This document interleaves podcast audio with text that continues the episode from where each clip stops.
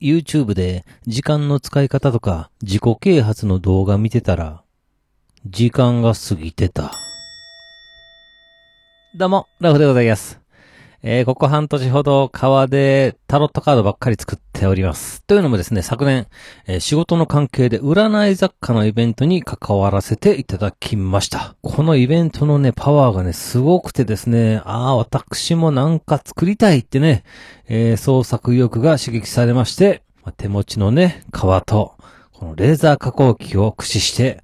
タロットカードをね、とりあえずワンセット作ったんですね。で、まあ、イベント関係のね、方にね、えーこんなん作りました、言うてね、えー見ていただいたらですね、なんかものすごい喜んでくださりまして、えー次のイベントでこれちょっと展示させてください、みたいなことね、言われたんですね。で、まあ、嬉しくなって、まあ、次のイベントに向けてよっしゃと、新しいカードをね、作ってたら、ね、コロナですよ、コロナ。うーん。え4月にね、行われる予定だったイベントが、6月へとね、延期になったんですね。まあでもね、まあ時間ができた。ということでですね、よっしゃ、もっと作ろうと、前向きに作業してましたら、なんと、タロットカード、7セットも作ることができたんですね。で、えーいよいよね、えー来月、来月ですよ、6月にイベント開催かと、お楽しみにしておりましたら、まあ、案の定ですよ。9月に延期ということで、えーございます。でも、このイベントって年に2回行われる予定なんです。9月ってもともと開催予定だったんです。ということでですね、まあ結果的にはただただイベントが1回キャンセルになったというわけで、えございます。まあ、それはそれでいいんですけど、私、完全に振り回されてます。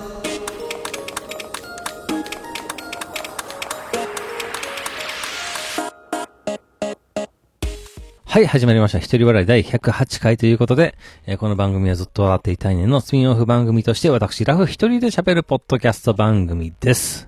いやー、しかしイベントのね、延期が多発している中、中にはですね、6月中旬のイベントは開催しますっていうね、えー方もおりまして、まあちょっとずつですが、まあ世の中再稼働してるのかなと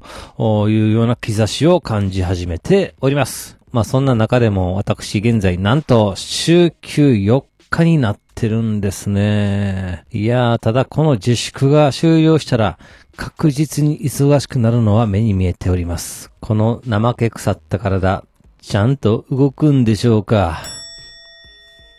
で、現在、えーウェブでね、ワードプレスの自作テーマ作りの講座を受けております。かなり難しいんですが、あその分ですね、まあ理解できたら、あやっぱり嬉しかったりもするわけですね。で、占い雑貨のイベントが9月に延期になったということで、まあさらにね、時間ができました。えー前回はね、イベントに向けての展示物をね、増やそうと、まあ汗水垂らして、ひーこらひーこらと作品を作っておりました。まあそんな中でもですね、まあいろいろと考えましてね、えーもうちょっと手軽に作れるように本側だけじゃなくてね、えーフェイクレザーだったり、まあコルクのね、シートを採用してみたりと、まあいろいろとね、実験を繰り返しているうちに、なんと78枚のセットが2つ、えー22枚のセットが5つと、ね、計266枚ということでね、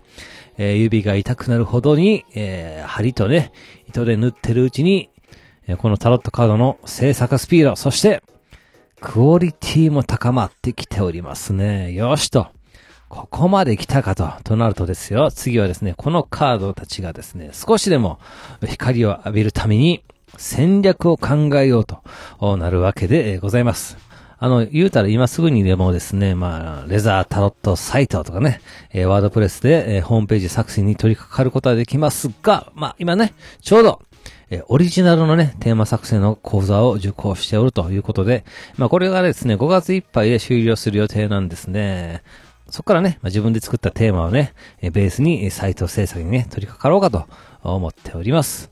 9月のね、中旬にイベントが開催されますので、えーそれのまあ2ヶ月前ですか ?7 月ぐらいに、えーサイトを公開と、まあそこからツイッターとインスタで、えー作品を公開しつつ、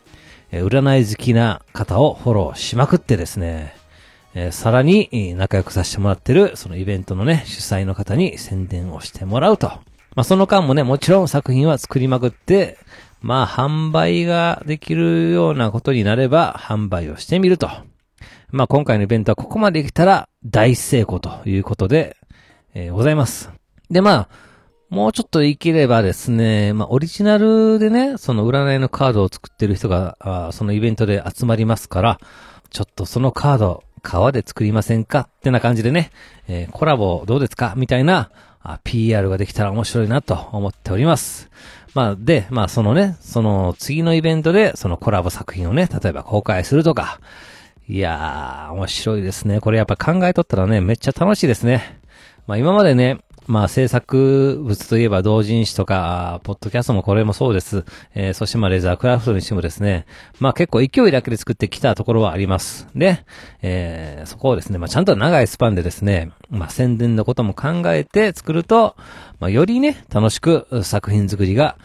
できるのかなと思ったりもいたします。まあそんなこんなしながらですね、えー、この前も時間の隙を見つけては作品作りに励んで、えー、おりました。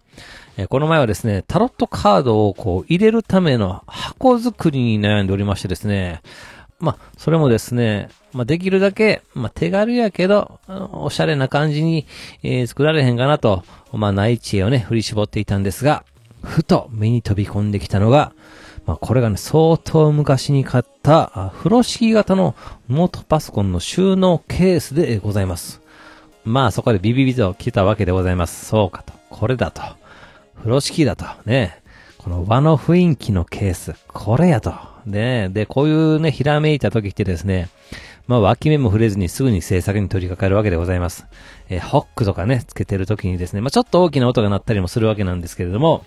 まあ、そんな音もですね、この気分を上げる、まあ、音楽ですよね。で、ワクワクしながら作ってましたら、同じ家にいるはずの嫁から、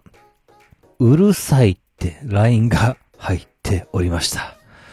いやいや、1階と2階で別の場所にいるとはいえ、同じ家でございます。階段あれば、すぐに会える距離です。なのに LINE で文句を言ってくる。いやそうかと。これかと。こういうのが家庭内別居の始まりの合図なんですね。はい。では今回この辺というところで番組では皆様からのお便りをお待ちしております。えツイッターでハッシュタグずとわら、ひらがなでずとわらとつけてつぶやいていただけたら私喜んで見に行かせていただきます。メールの方は Gmail アカウントずとわら、とまく Gmail.com、zutowra、とまく Gmail.com のまでよろしくお願いいたします。というわけで最後までお聞きいただき皆さん、大きいんです。そして、さよなら。